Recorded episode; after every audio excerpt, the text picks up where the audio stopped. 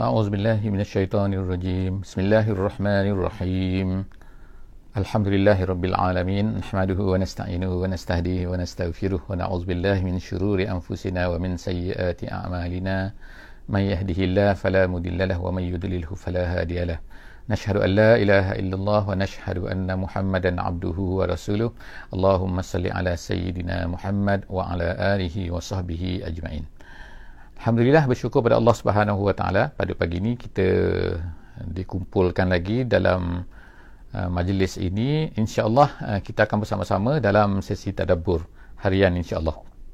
Hari ini kita akan bersama-sama di muka surat yang ke-173.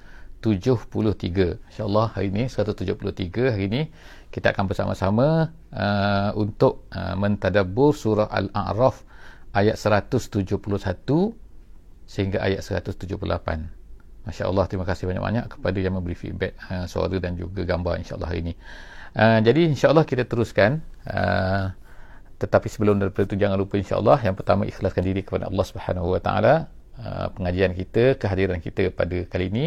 Dan juga kita memohon kepada Allah jangan lupa berdoa. Moga-moga Allah Subhanahu Wa Taala akan uh, memberikan kepada kita dengan sesi kita ini tambahan ilmu yang berberi manfaat kepada kita. Dan juga berikanlah manfaat. Manfaatna bima mimma allamtana ya Allah dengan apa yang kau ajarkan berilah manfaat daripadanya. Untuk kita ini dapat beramal memudahkan kita untuk menyebarkan kepada juga orang-orang yang tidak dapat bersama dengan kita insyaAllah. Waalaikumsalam warahmatullahi wabarakatuh. Uh, insyaAllah hari ini kita mulakan uh, dengan saya baca sikit insyaAllah daripada uh, ayat 171 daripada surah Al-A'raf insyaAllah. A'udzubillahi minasyaitanirrajim Bismillahirrahmanirrahim وإذ نتقنا الجبل فوقهم كأنه ذلة وظنوا أنه واقع بهم خذوا ما آتيناكم بقوة واذكروا ما فيه لعلكم تتقون صدق الله. صدق الله العظيم. Ayat 171 ini dan juga ayat-ayat yang akan kita baca pada hari ini dalam muka surat ini adalah secara keseluruhannya akan menceritakan yang pertamanya tentang sedikit saja iaitu uh, apa yang diberikan oleh Allah Subhanahu Wa Taala kepada Bani Israel. Nikmat-nikmat yang telah diberikan kepada Bani Israel dan juga arahan Allah Subhanahu Wa Taala. Oleh kerana nikmat-nikmat tersebut maka apakah yang patut kamu buat? Itu yang pertama. Yang keduanya tentang apa yang telah Allah Subhanahu Wa Taala uh, lakukan semasa kita masih lagi berada dalam sulbi uh, iaitu semasa kita tak wujud lagi. Kita kata alam arwah. Uh, kita berada di dalam sulbi Nabi Adam alaihi salam. Kemudian uh, seterusnya Allah Subhanahu wa taala sebutkan selepas daripada itu ialah uh, pengakhiran lebih kurang eh cerita tentang Bani Israel ini. Dan kemudian seterusnya Allah Subhanahu wa taala meminta kepada Nabi Muhammad sallallahu alaihi wasallam menceritakan kepada orang-orang Yahudi ini bahawa betapa ha, betapa uh, kalaulah mereka ini mengambil berpegang kepada apa yang telah Allah Ta'ala berikan kepada mereka ini sepatutnya mereka ini akan menjadi hebat. Sepatutnya mereka ini akan mendapat anugerah daripada Allah Subhanahu Wa Ta'ala. Sepatutnya mereka ini akan dapat mendekatkan diri kepada Allah Subhanahu Wa Ta'ala. Tapi apa yang berlaku adalah sebaliknya. Jadi insya-Allah uh, kita akan tengok insya-Allah eh daripada ayat 171 yang pertamanya kita tengok daripada permulaan ini lagi permulaannya lagi bahawa Allah Subhanahu Wa Taala sebutkan wa izna taqana wa izna taqana wa izna taqnal jabala iaitu nataqa ni ialah artinya ialah angkat angkat sesuatu daripada asalnya. Maknanya bukan angkat daripada atas mana kalau bukit tu kan. Jadi mana bukan angkat ambil sikit daripada atas ni saja tapi angkat daripada dasarnya gitu. Ha, angkat macam tu kan. Ha, jadi ini maksud wa izna taqna dari nataqna tu Allah Taala kata kami kami mengangkatnya bukan sekadar mengangkat biasa tapi mengangkat habis daripada bawahnya tu al-jabala bukit ni jadi maknanya bukit ataupun gunung. Jadi maknanya bukan satu benda yang kecil ni tapi Allah Taala tunjukkan kepada Bani Israel itu diangkat Allah Taala angkat tu fauqahum ke atas mereka. Jadi gunung sekarang tu gunung tersebut sekarang duduk di atas mereka atas kepala mereka. Maknanya akan jatuh anytime boleh hempuk atas kepala mereka tu. Ha, jadi Allah SWT kata wa iznataqnal jabala fawqahum ke atas mereka. Jadi seolah-olahnya bukit itu ataupun gunung itu ka'annahu zullah. Zullah tu ialah inilah macam apa ni macam payung kita kata kan ataupun satu benda yang di atas. Macam macam awan yang menaung yang menaung mereka. Jadi mereka nampaklah ke atas mana kan. Bukit ada ke atas tu. Ataupun gunung ke atas tu. Wazannu lalu mereka pun dah zannu tu maknanya menyangka. Tapi di sini bukannya zannu tu maknanya menyangka tapi ayqanu tu tafsiran kata iaitu dah yakin dah confirm dah ni. Annahu waqi'un bihim bahawa bukit itu akan jatuh di atas kepala mereka. Jadi pada ketika itu Allah Subhanahu wa taala pun berkatalah kepada mereka khuzu ambil. Ma atainakum biquwwah. Apa yang telah Allah Taala berikan kepada kamu. Ha, iaitu apa? Iaitu kitab Taurat tu. Ha, ambil. Ambil ni kan. Berkuah dengan sungguh-sungguh. Jangan, jangan ambil main-main. Ambil kena ambil sungguh-sungguh. Berpegang betul-betul maknanya berkuatin maknanya bijiddin wajtihadin ha, dengan sungguh-sungguh dengan dengan habis kemampuan wazkuru ma fih. Dan kemudian hendaklah kamu wazkuru. Uzkuru ni maknanya ialah bukan maknanya uzkuru ingat saja. Bukan ingat. Uzkuru ni maknanya, dan ingatlah. Bukan ingat saja tapi ulama tafsir kata uzkuru bil amal. Hendaklah kamu ambil apa yang ada dalam kitab tu dan kemudian hendaklah kamu beramal dengan ambil dengan amal. La'allakum tattaqun. Moga-moga kamu ni akan mendapat takwa daripada Allah takwa eh, mendapat nilai takwa eh.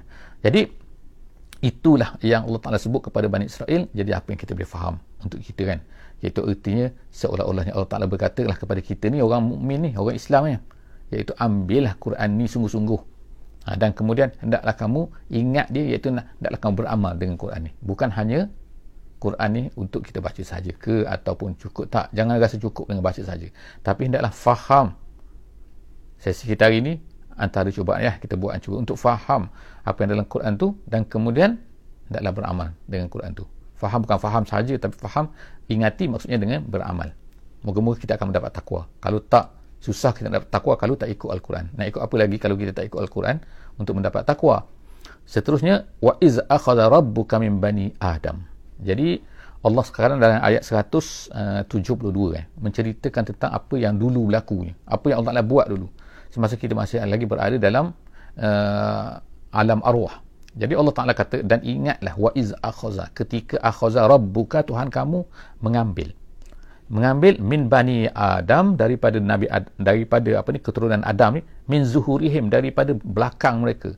Maknanya Allah Taala kumpulkan pada masa itu kata Nabi Adam dan juga zuriat-zuriatnya itu diambil daripada diambil daripada mana keturunan. Maknanya semua keturunan pada masa keturunan Nabi Adam dan juga apa yang lahir selepas daripada itu semua itu dikatakan daripada sulbi ini akhraja min sulbi Adam pada masa itu kata tafsir iaitu kemudian apa zuriyatahum semua zuriat dia So kita semua lah kan eh. Maknanya kita semua ni, ni telah diambil, telah diseru oleh Allah Ta'ala, telah diperkatakan oleh Allah Subhanahu Wa Ta'ala. Apa dia Allah Ta'ala kata? Wa ashadahum ala anfusihim. Allah Ta'ala telah ashadahum. Maknanya meminta mereka ni saksi kan. Eh, macam, ha, saksikan. Sekarang maknanya kalau kita dah macam kan, uh, saksikan sesuatu benda kan. Ha, saksikan. Saksikan. Awak jadi saksikan. Saksikan. Awak nampak tak sekarang ni? Ha, macam itulah kan as, asal syahidah tu maknanya tengok lah kan eh tengok tapi ashada maknanya ashad ashadahum maknanya Allah Ta'ala kata Allah Ta'ala mempersaksikan mereka tu ala anfusihim ke atas diri mereka maknanya mereka sendirilah bukan yang lain-lain bukan kan Allah Ta'ala kata apa kepada mereka alastu bi rabbikum alastu bi rabbikum. Ha, ni kan jadi maknanya kita tengok Allah Ta'ala berkata alastu bikum uh, alastu bi rabbikum. Alastu bir bukankah aku ini tu ni aku? Allah Taala Allah Taala birabbikum Tuhan kamu yang menciptakan kamu yang memberi makan kepada kamu yang menjadikan kamu kan? Qalu bala. Mereka pun menjawab ya betul ya Allah ya betul macam mana tak macam mana tak? Betul. Memang sekarang ni kan Allah Taala yang ciptakan kita kan. Memang dapat jadi maknanya kita ni di alam arwah dulu kita sebenarnya dah mengaku dah. Ha, mengaku kepada Allah bahawa apa? Engkau lah ya Allah engkau lah Tuhan. Kemudian qalu bala syahidna. Kami menjadi saksi sekarang kan? Ha, memang kami ini menjadi saksi. Kenapa Allah Ta'ala buat perkara ini ha, ini soalan kan kenapa Allah SWT melakukan perkara ini semua kepada kita? Tu dan ceritakan kepada kita dalam ayat ni ayat 172 ni surah Al-A'raf ni. Kenapa? Allah Ta'ala kata antakulu yaumal qiyamati. Antakulu yaumal qiyamati. Apa? Dia kata sini ialah inna kunna an haza ghafilin. Sesungguhnya kami dulu eh, kami dulu an haza iaitu daripada apa daripada ni daripada tauhid ni daripada kenal engkau daripada mempertuhankan engkau ni kata ghafilin. Ghafilin tu maknanya lalai. Lalai maknanya dalam Quran kata la na'rifu. Iaitu kami tak tahu pun kami tak tahu. Jadi Allah Taala buat semua ni supaya nanti kamu ni tak boleh mendakwa. Ha itu maksud dia. Tak boleh mendakwa kepada Allah Subhanahu Wa Taala nanti inna kunna kamu boleh cakap nanti inna kunna an haza ghafilin. Kami tak tahu pun kami tak pernah dengar pun kami tak pernah mengaku pun. Ah ha, tak nak jadi makna sekarang ni Allah Taala buat macam ni supaya nak kata apa? Kamu dulu dah pernah dah ni. Sekarang ni maknanya setiap orang sebab tu ada dikatakan kan setiap orang ni ada dah ada tauhid di dalam diri dia. Fitrah nama dia. Nabi SAW kata kul mauludin yuladu alal fitrah. Semua orang tu dilahirkan di atas fitrah. Makna fitrah tu ialah mana mengenal Allah mengakui Allah SWT kemudian fa'abawahuma. Dalam hadis kata kan maka selepas daripada itu family-nya lah mak ayah dia lah yang akan menukarkan menjadi Yahudi lah menjadikan. Jadi maknanya kata ulama sini ialah mana kalau orang Yahudi lalu lahirlah anak Yahudi. Kristian jadilah Kristian. Hindu jadilah Hindu. Ataupun apa lagi yang semua-semua sekali itu ha, kalau kita dalam hadis tu dia kata majusi. Majusi fa abawah ma yumajjisanihi memajusikan dia. Maknanya apa-apa agama kan? Semua sekali ibu bapa lah yang menyebabkan anak itu anak kali ikutnya tidak bersalah asalnya. Tapi selepas daripada itu maknanya bila mereka ni dah ni asalnya tak bersalah. Bukan makna kita tak bersalah sampai kiamat kan? Tak kan? Tapi maknanya sekarang ialah mereka ni akan dipertanggungjawabkan. Jadi Allah Ta'ala dah tanya ni lah. Ha, jadi sebab itu tanggungjawab kita sekarang pada hari ini orang Islam, orang mukmin adalah mesti menyampaikan semua kepada benda-benda ini semua kepada orang-orang manusia. Supaya mereka kena sedar kan? Dan lepas tu mereka tak pernah nak jawab kepada Allah Subhanahu Wa Taala bahawa kami tak pernah tahu ni. Au taqulu innama asyraka abauna. Seterusnya. Kita tengok kan. Sambungan lagi tu. Ayat 173. Apa Allah Taala kata? Nanti akan nak kata lagi apa yang mereka kata? Tu nombor satu mereka akan kata kami tak pernah tahu pun. Tu nombor satu. Yang keduanya alasan mereka lagi nanti di hari kiamat. Au taqulu nanti kamu akan berkata innama asyraka abauna. Oh ni tuk nenek kita. Abauna tu makna bapa-bapa kita maknanya. Moyang-moyang kita. Ha, jadi mereka kata nanti oh moyang-moyang kita syirik dia kata. Ha, min qablu sebelum daripada ni wa kunna zurriyatan min ba'dihim. Dan kami dia pula zuriat selepas daripada itu mana kami ikut je lah kan? Dah kita nak macam mana? Kita ikutlah apa yang kita dapat daripada uh, tok nenek kita. Ha, tu jawapan nombor dua. Allah kata ni alasan-alasan lah supaya mereka ni tak boleh nak bercakap macam tu. Jadi apa kata mereka lagi? Afatuh likuna bima fa'alas fa'anal mubtilun? Afatuh likuna bima fa'alal mubtilun? Takkanlah orang lain yang buat salah kami bersalah Ha, itu antara alasan lagi Allah Ta'ala kata tu. Nanti orang kafir ni, orang yang tak beriman, nanti itulah jawapan soalan dia. Eh, jawapan dia. Alasan dia kepada Allah Subhanahu Ta'ala. Nombor satu alasan dia, hmm, kami tak tahu pun. Yang pertama. Yang kedua, kami ikut tok nenek kami je. Jadi oleh kerana itulah, ini adalah merupakan secara tak langsung eh. Bahawa bukan, sindiran juga kepada kita. Allah Ta'ala nak ajar kita. Allah Ta'ala kekalkan dalam Quran benda ni, perkara ni, nak beritahu kepada kita bahawa kita nanti jangan bagi alasan tu. Alasan nombor satu apa? Tak tahu. Sekarang dah tahu kan. Perkara yang kedua, alasan apa? Alasan kita nanti apa kan? Oh, ini tok nenek kita telah buat macam ni kan. Kami manalah tahu. Tak boleh. Allah Ta'ala berikan kepada kita akal. Allah Ta'ala berikan kepada kita masa. Allah Ta'ala bagi kepada kita macam-macam modal kan. Dengan duit, dengan, dengan kehidupan, dengan kesihatan, dengan apa kan. Tiba-tiba kita tak mau belajar. Tiba-tiba kita kata nak ikut juga apa yang telah di ni kan. Jadi, harapnya kan kita jangan Ha, jadi macam ni. Jadi jangan nanti kita kata afatuh likuna bima fa'alal mubtilun. Orang tok nenek kita lah yang salah kan. Nak salahkan orang lain. Tak sekarang kita lah yang bersalah kalau kita tak tahu. Eh, jangan salahkan orang lain. Mereka tu akan dapatlah dosa mereka dan kita pun ingatkan. Ha, ingatkan kita juga kan. Kemudian Allah SWT sebut wa kadzalika nufassilul ayat dan begitulah ha, kami nufassilu. Nufassilu nubayyin maknanya menjelaskan. Ha, dan begitulah kami menjelaskan ayat-ayat ayat-ayat ni ayat Quran ke ayat manzurah ke? Ayat manzurah ni ayat yang dilihat yang boleh nampak. Dia boleh nampak. Kalian kita boleh nampak semua. Kita ni tak buta kita tak tuli kan kita boleh dengar kita boleh ni macam-macam. Jadi sepatutnya kita dah jelas itu ayat manzurah. Kena ayat makruah. Ayat makruah ni ayat yang boleh dibaca. Inilah ayat Quran. Jadi kita boleh baca kita boleh tahu kita boleh tahu kisah Nabi SAW semua kita boleh tahu kan. Jadi Allah SWT kata semua tu kami jelaskan la wala'allahum yarji'un Moga-moga mereka ni kembali semula. Kalau ikutnya, la'allahum ni ialah orang Yahudi lah kan eh. Tapi ayat ini adalah khusus. Uh, ayat ni adalah umum kan untuk kita kan. Bukan khusus untuk mereka saja kan. Jadi moga-moga kita semua ni kembali. Jadi siapa-siapa yang dah terlanjur ke dah terlampau ke dah terbuat maksiat ke dah bergeluman di dalam tu maka boleh kembali lagi. Allah Ta'ala kata sini la'allahum yarji'un. Moga-moga kita kembali semula ke jalan yang benar jadi insyaAllah kita baca sekarang ayat 175 kan ha, ayat 175 watlu alaihim watlu ayat ni adalah uh, asalnya kan adalah arahan kepada Nabi kita sallallahu alaihi wasallam. Allah Subhanahu taala berkata wahai Muhammad utlu bacakanlah. Tapi oleh kerana kita sebut tadi kan Quran ni adalah untuk semua. Termasuk untuk kita. Apa-apa yang boleh uh, di, di apa arahan kepada Nabi kepada Nabi maka itu juga adalah arahan kepada kita. Kecuali ada pengecualian. Eh, kecuali ada pengecualian. Jadi apa-apa saja. Ha, yang kalau Allah Taala menyuruh Nabi kita beriman maka kita yang kena beriman juga kan bukan Nabi saja Allah Ta'ala menyuruh Nabi ni begini-begini sekarang ni Allah Ta'ala menyuruh Nabi ni wattelu eh minta maaf ta'alih kan Masya Allah Ta'ala sekarang ayat ha, 173 kan minta maaf ya kemudian wattelu jadi sekarang ni baca kan jadi wahai Muhammad bacakan bacakan tu maksud apa bukan baca makna wattelu ni berarti tilawah makna ceritakan makna ceritakan ceritakan alaihim Ha, alaihim ni kepada siapa? Kalau zaman Nabi dulu kepada orang Yahudi lah. Ha, gitu kan. Jadi kalau kita sekarang ni kepada siapa? Kepada seluruh manusia lah. Kan kita kena ceritakan kepada seluruh manusia. Orang Yahudi tu termasuklah. Ha, sekarang ni kan. Tapi orang orang siapa pun cerita, apa? Cerita naba'ah. Ha, naba'ah ni berita maknanya khabar. Jadi khabar apa? Allazi atainahu ayatina orang-orang yang telah diberikan kepadanya dengan ayat-ayat kami. Siapa dia? Ya, orang Yahudi lah kan ya. Ha, kalau secara umumnya. Tetapi kalau ikut asalnya ialah setengah-setengah ulama mengatakan ayat ini adalah menceritakan tentang ada seorang bernama daripada Bani Israel nama dia Bal'am bin Ba'ura. Bal'am bin Ba'ura. Ha, itu nama yang disebutkan oleh ahli-ahli tafsir berkenaan dengan ayat ni. Ha, dikatakan ayat ni asalnya adalah nak nak cerita nak minta ceritakan kepada tu tentang kisah tu. Tetapi sebenarnya kita boleh katakan sebenarnya ayat ini adalah umum. Eh. Ayat umum, umum apa? Iaitu tentang siapa-siapa saja. Orang yang telah diberikan ayat-ayat kami. Fansalakha.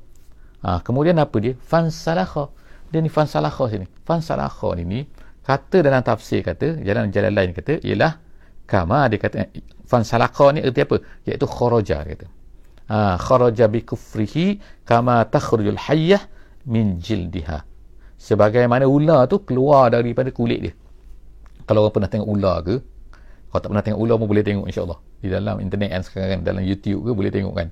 Macam mana ular tu kan dia akan bersaling kulit tu.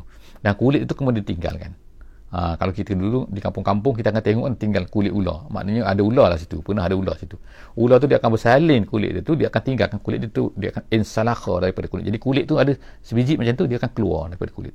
Jadi begitulah Allah SWT perumpamaan, perumpamakan eh.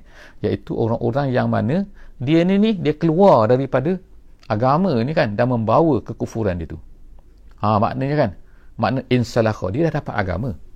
Tapi dia keluar, dia tinggalkan agama tu ha, kita nak kata apa? Murtad ke apa kan? Tak kan? Tapi bukan sekadar makna murtad tapi, tapi kemungkinan juga dia dulu beriman. Dia dulu kuat agama. Mungkin dia tu beramal dengan Islam. Tiba-tiba dia keluar daripada situ. Tak nak pula beramal dengan Islam. Ha, fan salakha minha. Dia sepatutnya. Jadi Allah Taala kata fa'at ba'ahu syaitan. Bila dia keluar saja daripada situ kalau kita bayangkan imagine kan eh, seorang yang keluar daripada bilik je syaitan tunggu di luar tu. Fa'at ba'ahu syaitan syaitan terus ekor dia. Mengekor dia ke mana dia pergi kan ekor sahaja mengekori itu buat apa? Bukan mengekori sahaja kan tapi mengekori untuk merosakkan dia lah. Jadi maknanya bahayanya seolah-olah kan orang yang berada bersama dengan jemaah Islam bersama dalam kumpulan Nabi kan tiba-tiba keluar dari situ. Ha, itu umpamanya kan. Bersama dengan kumpulan Nabi kan di Madinah tiba-tiba keluar. Maka kan kalau keluar dari situ saja syaitan akan terus mengekorinya. Jadi Allah SWT kata fa'at ba'ahu syaitan syaitan akan mengekorinya. Fakana minal gawin maka syaitan tu, ya, dia tu akan menjadi geng lah kepada syaitan kan. Dalam dalam tafsir kata menjadi korin. Dalam tafsir jalan lain kata korin itu maknanya geng dia lah kan member dia lah. Ni member kita ni kata ni kan. Maka dia akan menjadi sesat. Fakana minal ghawin. Walau syi'na Allah Ta'ala katakan walau syi'na kalau kami kehendaki la rafa'nahu biha. Maknanya kan dia sebenarnya boleh menggunakan uh, apa ni? Uh, la rafa'nahu biha. Ha, kita tengok sini. La rafa'nahu biha. La rafa' kami boleh angkatkan dia biha. Dengan apa? Dengan ayat tadi ni. Ayat kan? Ayatina ni. Atainahu ayatina. Jadi makna sini la rafa'nahu biha. Nescaya kami boleh angkat dia. Sepatutnya makna seseorang tu tu bila dia dapat agama dia dapat ayat-ayat Allah. Dia dapatlah. Kalau dulu Taurat kalau kita ni Al-Quran ni sepatutnya bila dia dapat Quran sepatutnya Allah Taala boleh mengangkat dia dengan Quran tu. La rafa'na mengangkat dia. Walakinnahu akhlada ilal ardi. Tapi Allah Taala kata dia tak nak. Dia nak akhlada ilal ardi akhlada tu makna apa? Makna akhlada tu makna sakana. Dia nak menetap di bumi. Menetap di bumi tu apa? Ilal ardi tu ila ila dunia maksudnya kan? Ha. Bukan ilal ardi tu ila bumi. Ila bumi tapi makna ila dunia. Dia nak kepada dunia juga eh. Dia tak nak. Ha jadi inilah bahaya kan? Apabila seseorang tu nak kepada dunia menyebabkan dia tak tak sanggup untuk tinggalkan benda tu untuk apa ni mengikut agama maka pada masa tu Allah tak kata habis dia. Allah Taala kata apa wa wattaba'a hawahu.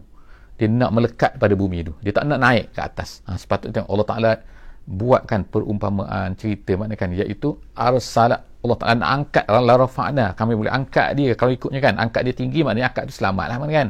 Angkat tinggi kedudukan dia. Tapi dia nak juga duduk di bumi tu. Dia nak juga dengan dunia tu dan dia nak mengikut wattaba hawahu famasaluhu. Jadi Allah SWT kata sini famasaluhu kamasalil kalb ha, famasaluhu seperti anjing Jangan Allah tak sebut terus kan. Anjing, anjing, kama salil kalb. Ha, bukan kita sebut kan. Ha, ini. Orang macam tu Allah Taala kata tu macam anjing. Anjing ni perumpamaan apa? Kalau perumpamaan kita sekarang kan kalau orang kata kita anjing-anjing tu maknanya ni macam anjing. Maknanya itu memang cela lah kan. Ha, begitu jugalah sebenarnya. Ulama tafsir kata dalam tafsir jalan lain dia kata memang apa ni sebutan nama anjing sini untuk mencela dia tu, merendahkan dia tu. Itulah dia. Macam mana perangai anjing? Allah Taala sebut sini kama salil kalb in tahmil alaihi tahmil alaihi tahmil itu maksudnya in tahmil alaihi maksudnya kalau kamu halau dia. Huh, huh, huh. Ha, itu halau anjing. Huh. ha, itu kan? Itu tahmil.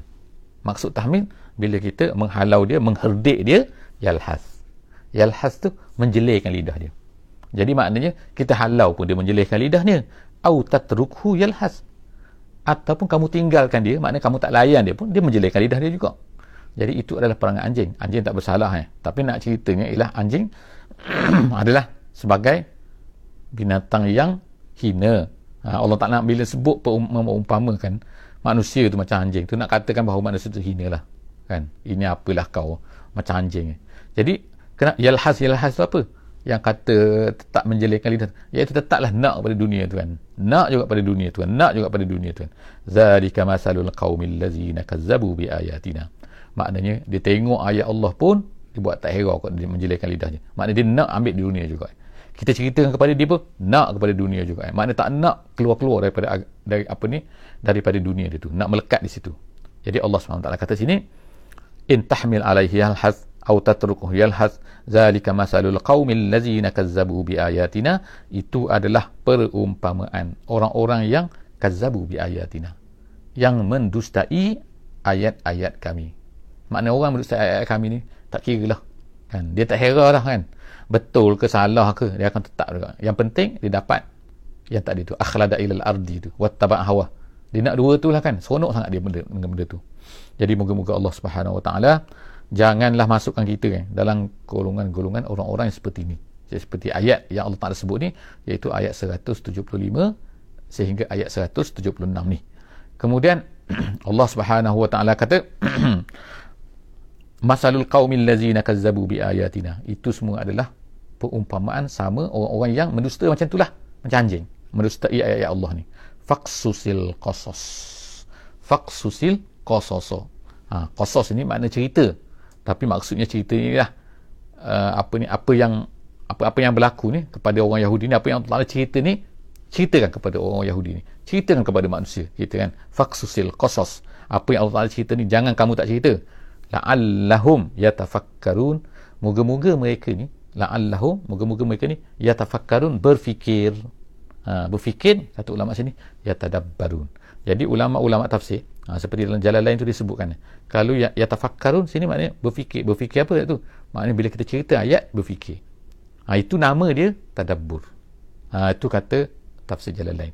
Jadi maksudnya kalau kita sekarang ni kita sekarang ialah kita sekarang baca ayat Quran kan? Kita baca kita kata oh mentadabbur muka surat 173 kita kata kan? Ha, jadi maknanya apa sekarang ni? Iaitu kita ni cuba untuk berfikir. Bila kita jadi kita faham ayat ni kita baca ayat ni kemudian kita faham ayat ni kemudian kita berfikir. Maknanya jangan tak fikir. Ha, kalau tak fikir tu tak, tak sampai kepada tahap tadabbur tak, kita tak tadabbur. Jadi untuk sampai kepada yang dipanggil sebagai tadabbur ialah kita kena fikir. Sebab itulah kan saya tak mampu lah kan untuk kita katakan nak nak uh, supaya kita jadi insyaAllah kan lepas ni kita baca lagi. Kita dah faham ayat ni kita fikir ayat orang Yahudi macam ni orang Yahudi macam ni orang Yahudi macam ni kan. Ha, ni manusia Allah tak umpamakan macam ni macam anjing macam apa, apa semua kan. Jadi maknanya kalaulah kita tak ni maka kita tak berfikir. Kalau kita tak berfikir macam mana kita nak oh, ni nak sahut apa yang Allah Taala ni. La'allahum la'allahum yatafakkaru ni. Kalau tak tak berfikir. Tak tadabbur mana tak tak berfikirlah kan eh? Ha gitu. Kan jadi insyaallah kan moga-moga kita ni akan buat sesi ni kita tadabbur sama-sama iaitu kita ni berfikir sama-sama dengan apa yang Allah Taala cerita ni kan. Bukan hanya untuk faham saja kan.